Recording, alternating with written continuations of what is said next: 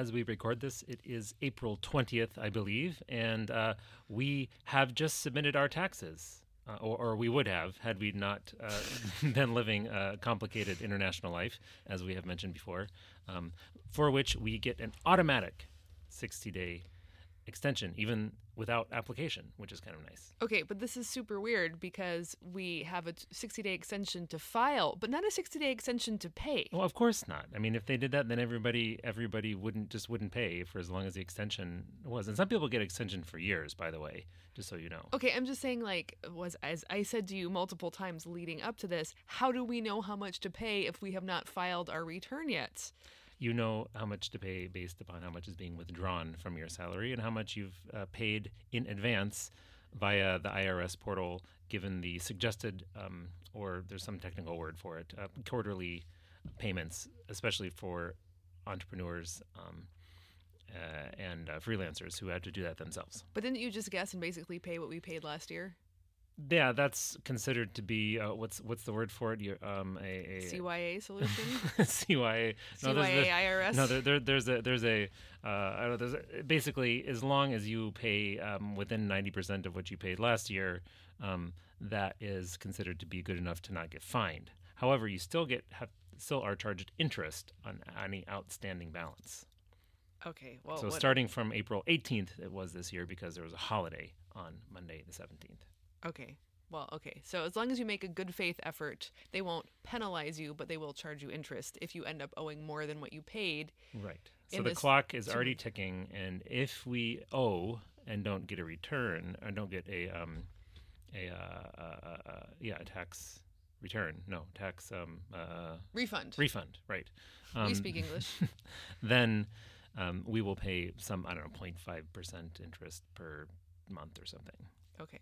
Well, this is all preparatory to the fact that despite the fact that we are not pulling in large amounts of money, we have exceedingly complicated finances and taxes because, as listeners now know, we live an international life. And have for many years. In fact, we still, just this last month, we got a angry letter from a former country of residence claiming that they wanted several thousand euros from us because... Which is not to suggest that we used to live in Europe or anything. Because our name had not been removed from some particular list, and so suddenly... But we hadn't been getting letters like this for years and years, and then all of a sudden... No, but then that's because your former employer had rectified something with the administration, and that had gone to this office. Anyway, bureaucratic... Did we ever solve that, by the way? No, not yet. Okay, so we need to tell them that we no longer live in that country. Wanted in multiple countries for tax fraud. Okay, so all of which is to say we have this very complicated tax situation, complicated income. Even like our normal like salary stream is now divided between several countries to accommodate the needs of the institutions that pay for us. Right, and you're a freelancer. And I'm a freelancer. And our child is in a school, and there's all just like it's a ridiculously complicated thing. Yeah, and we have multiple currencies that we deal with. Yeah, and we get housing paid for, and then like some things are reimbursed and other things. I mean, it's ridiculous accounting. Yeah, it's ridiculous, which means that we basically sort of gave up as long as we could tell that we weren't in debt. Yeah, well, I mean, we try to save a good percentage of our income just automatically so that we have plenty to cover and what we're saving aggressively for retirement. So yeah, well, okay, so we are going to get to the disentanglement part, but it probably is worth backing up and saying that we started out in our married adult life, even before we met each other, without a lot of ready cash. We had good prospects, but for a long time did not have ready cash. We both learned to be frugal. And like many people in our generation, many tens of thousands of dollars in student debt. Right, which we decided to pay off in a lump sum in our 30s when we had saved a lot for just out of that habit of frugality. We decided getting out of debt was the most important thing. We've sometimes wondered if that was the right choice, but it doesn't matter. We are basically debt-free people, and then we turn to aggressive saving and retirement investing and so forth. So which means we, since that point, especially, I don't know, it was a decade or so ago, when we decided to really... double down on our financial responsibility and pay off our debts, as well as to start saving aggressively for our retirement. Because once you learn the magic of compound interest, you are hooked. Yes. And you realize less sooner is better than more and later. I confess to being a kind of geek on these matters, and I read, but I believe Zara did as well, all of the blog posts of Mr. Money Mustache. Oh, yes. We discovered FI, right? Financial independence. Yeah. And that was inspirational because as people who are in low income but high prospect, high freedom enterprises, we want to get our freedom in as many ways as we can.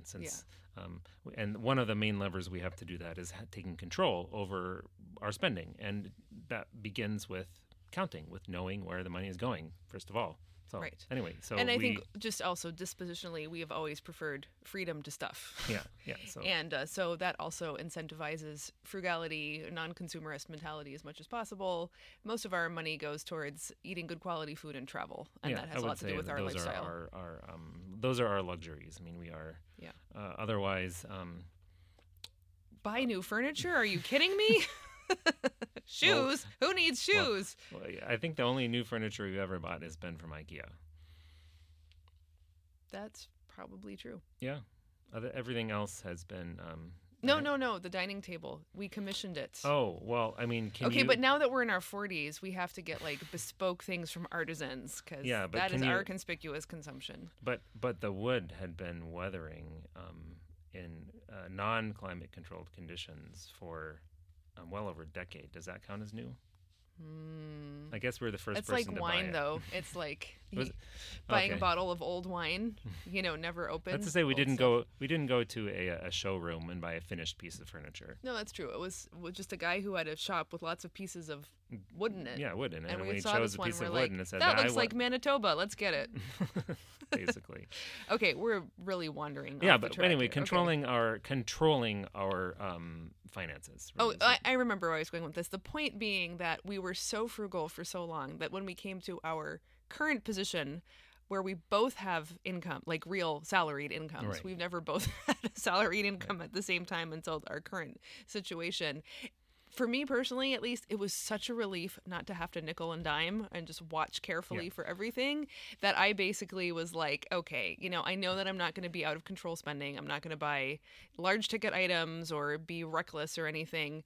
I know that we're going to have enough. We're going to set up automatic withdrawal on all of our credit cards, which is how we tend to pay for things. So we know we're not accumulating any consumer debt. We're still putting all the money into the IRAs and the savings, whatever. I just don't care. I'm just not going to look for a few years because I just need a break from this hawkish attention. Yes, we were extremely vigilant for quite a number of years, and I remember we gave ourselves each, I believe, $25.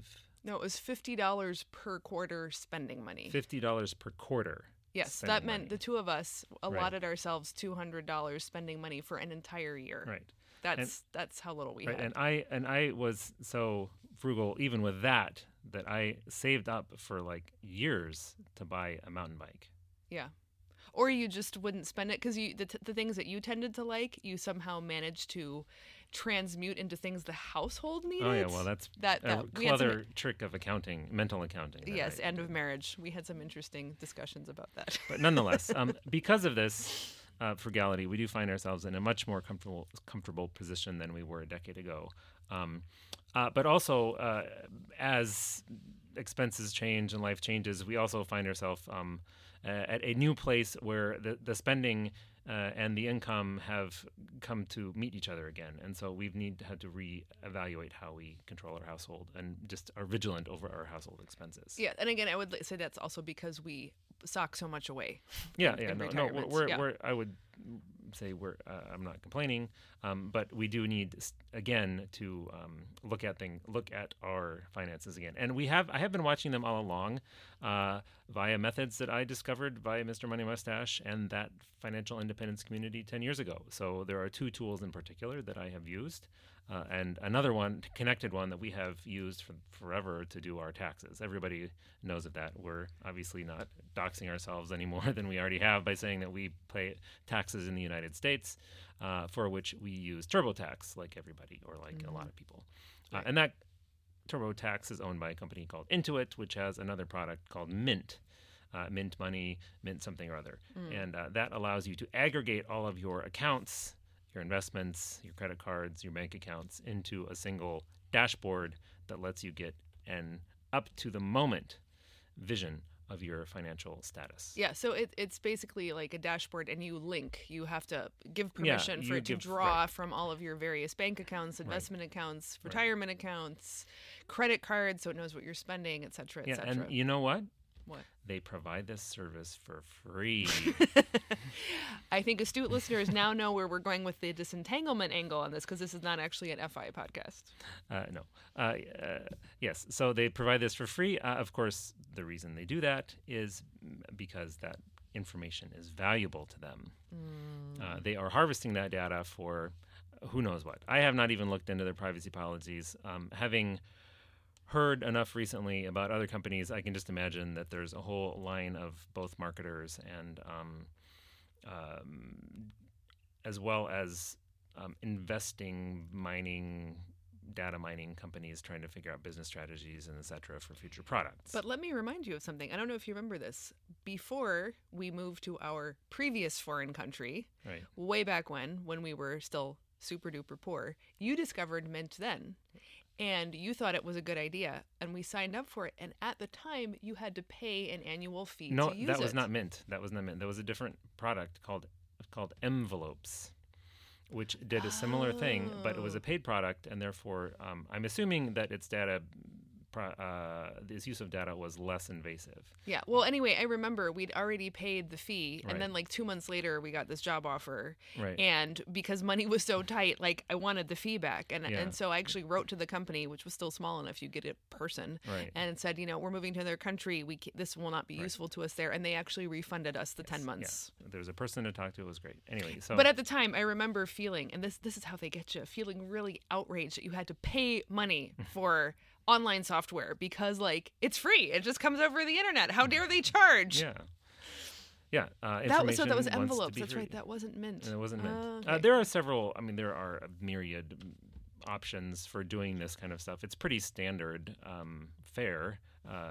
So different products arise at different price points and different purposes. And there's lots of small business software that's very closely related. I remember when I was a kid, my dad used Quicken, which was one of the first. Oh, Quicken's still around. Yeah, Quicken. I think that maybe it got. Quicken has become QuickBooks, I think, for the most part. Or maybe there's still Quicken Financial for families, or I don't know. There's all kinds of. There's a whole suite of products. Right. Some of them are free. Some of them you pay for. Some of them are for businesses. Some of them are for families. Right. Some of them are. So for when CPAs. Did you start using the free Mint software? I think probably wasn't until I read about Mr. Money Mustache. And up to that point, our finances were a lot simpler. You know, once we started to pay off our debts and start investing, suddenly things got a little more complicated. And then I wanted to keep a close track on what we were spending. So that would be like, what, 8 years ago? Not 10, probably. 10? Okay. Yeah. So you've had the same Mint account for 10 years? Yeah, it's actually your Mint account connected to your TurboTax account. Oh, right, because whenever you sign in, they show Intuit, Mint, TurboTax, exactly. Right? And they want you to, and then TurboTax always offers to import whatever you have. Which they can do because it's all there and it's all in format, and they've got all kinds of bots in the background doing magic with your data to make it look nice and to give information to whoever their third-party partners are. And because freedom dies in convenience, when you have complicated finances and someone else is offering to do it for free to collect all your data, you say yes. That sounds like a great idea. We weren't even thinking about this, and I wasn't thinking about this until a couple of years ago. Right? Yeah, that's the whole point here. Is that it never even occurred to us? I mean, there are several issues here. I think obviously, I think there's a lot of data going in to Mint and into these other services that they are using and aggregating, and they are claiming not to associate them with particular individuals, but you know that they do, right? And we do have our dashboard, and that has information, and I'm sure if they're not using it directly to market to us in particular, it's certainly being aggregated, and it's certainly stored in an account. And so, for example, if anybody gained access to that, they would have a full and transparent view of all of our transactions anytime we've entered into the official banking system, which means credit cards and banks. Though we should clarify, they'll know what companies we're buying for. They will not know the particulars of what we buy. But you can guess that pretty clear. I mean, well, like from the grocery store, they're going to guess it's groceries, but they're not going to know what brand of tomato sauce I get. No, they're not going to know that. If you get a rewards card, but that's a separate issue. Right. So all of this information is now being aggregated through Mint, and I realized I've never even looked at who they're sharing this with. Right. And to be honest, they are doing this via third parties. They don't do this themselves. You have to establish a connection to your financial institution, and for that, they use a service that they call Plaid. I hate dumb internet company names. All right, well, moving on. Plaid connects these things, and in fact, they are a. I just heard this within the last week from Michael Bazzell. And his privacy and OSINT show, saying that they have been sued for hundreds of millions of dollars for selling customer data. Of course they have. Oh, my Lord. And even if they haven't been sued for selling it, of course, it's all there on a server somewhere, so it can be breached. And if it can be, it will be. That should be one of the basic principles of the disentanglement podcast. Even though they claim to aggregate the data, you leave a unique data print from the stores that you shop at and the times you do it. It would be no problem for anybody with any kind of data analytical skills to disambiguate. With machine learning, It takes so few data points to figure out who you are. I don't think people have any idea. Yeah, I think a last name and a zip code gets like 98% of people. Great. Or something like that. Right. We're still in Mint, and that's something we need to do. I would now. Well, it came up in the past few weeks as we were working on our taxes, and suddenly we went, ah! Yeah, and of course, we've used before TurboTax to do our U.S. taxes, and TurboTax is the same thing. I mean, you are giving your data over to this third party, and they are storing it, they are processing it, they are aggregating it, they are entering the information and using your user interaction with their website to improve their product and to develop future products. So there's just all kinds of personal information that's going on. Right, and of course, TurboTax was originally a godsend because since I've been freelancing since pretty much the beginning of my working life, I could never submit. I've never submitted a 1040 EZ ever. Ever. Yeah, I've never had an EZ. I think I did when I was in college. Yeah. So that helped me sort out all the complicated Schedule C and paying Social Security. For those of you who are not in the United States, American income taxes in particular are incredibly complex. I know. When we lived in our non-disclosed European country, I could do our annual taxes in literally half an hour using a pen on the 4-page form that they handed out. However, if you were an employer in that company, you would have incredibly complex taxes. Okay, but I wasn't, so. Anyway, and so the TurboTax was such a godsend actually this year because our situation is so insanely. We actually hired an accountant. We did hire an accountant. Yes. Because after I had a consultation and realized we were probably out of compliance in a few things, and I don't know. We'll just want to. Now, presumably, the accountants are highly motivated to keep your data private, but there's also the question of what software do they use and how secure are their systems. We haven't even attempted to figure that out. No, I'm sure they're using software, and that software is often by big vendors. Maybe Intuit has the same thing that they sell to accounting firms, and I think another big one was one of the big.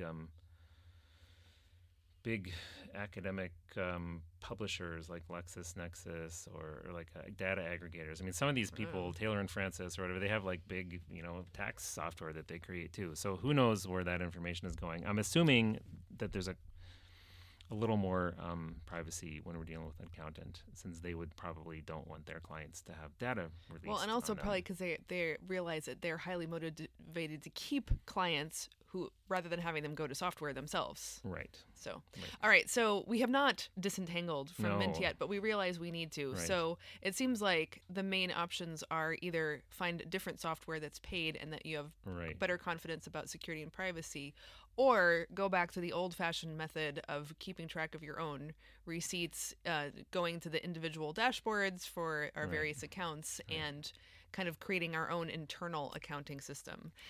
Right. So the first thing that I started to reevaluate after looking through our accounts on Mint is that we have, I would say, probably too many accounts than that is necessary for our situation. I mean, I'm not. Like, you mean like bank accounts? I'm not kidding when I say dozens. Right.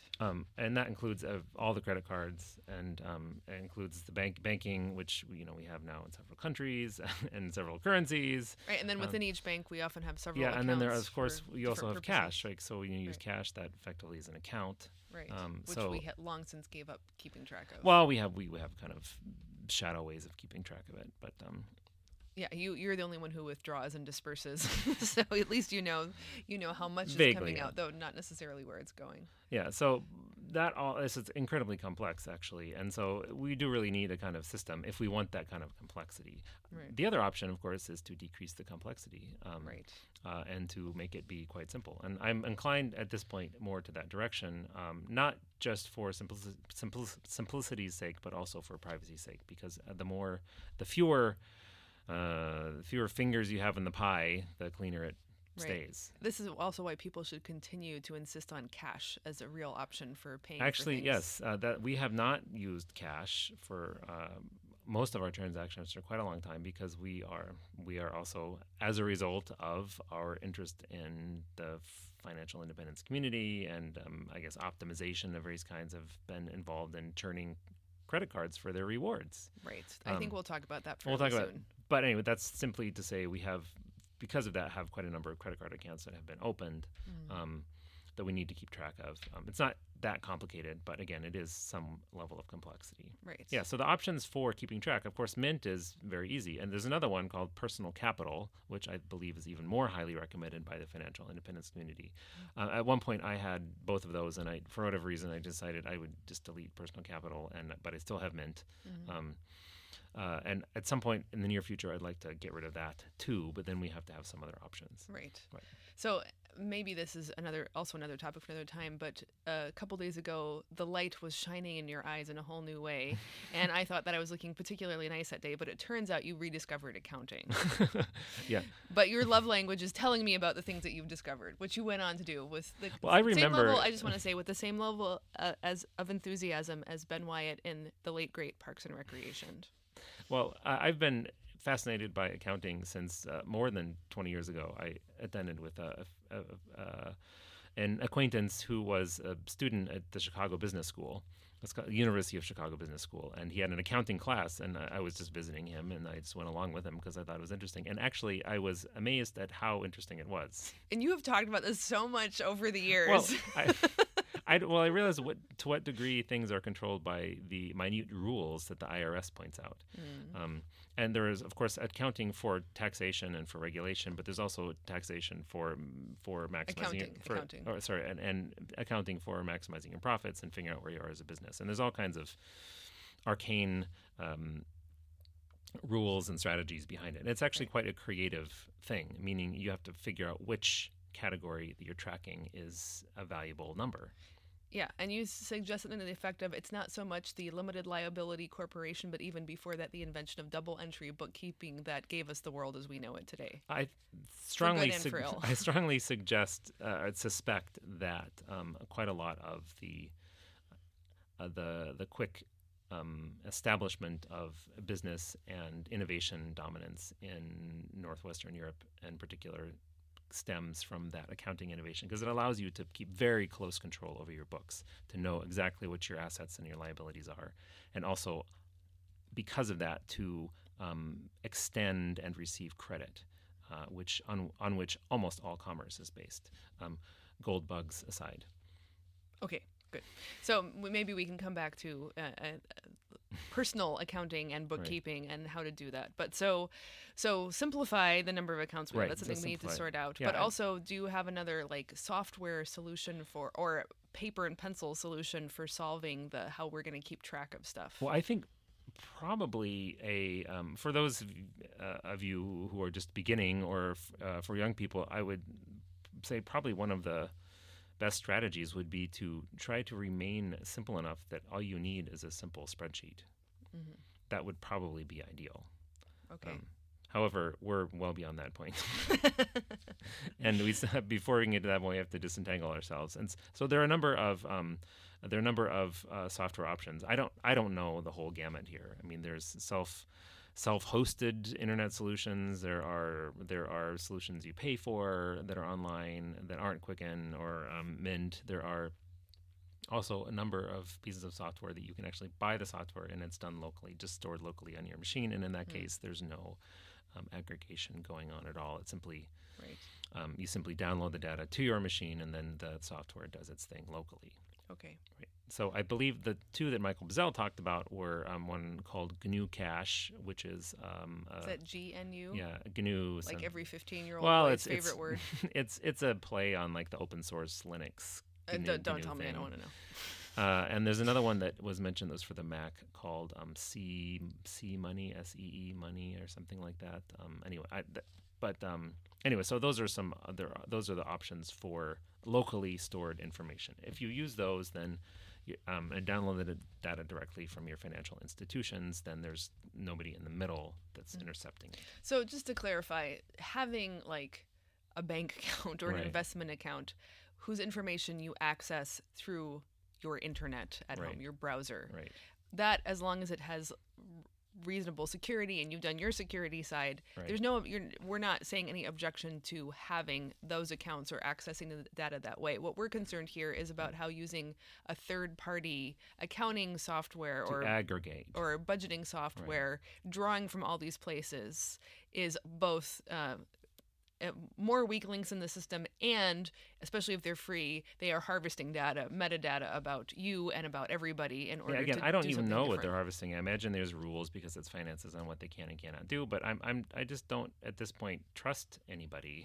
Okay, but I just wanted to clarify what we're disentangling from is not having accounts whose information you access through the internet. It doesn't matter if you access your bank account information online or not. It exists online. In fact, that's one thing. If you don't have an online access to your bank account, you should actually establish it, because if you don't do it, somebody can do that in your name. Oh, it's like the unemployment office. This is kind of a planting your flag strategy. So any potential online account with a financial institution, you should definitely create, because that means you are the one who are doing it and not somebody else in your name.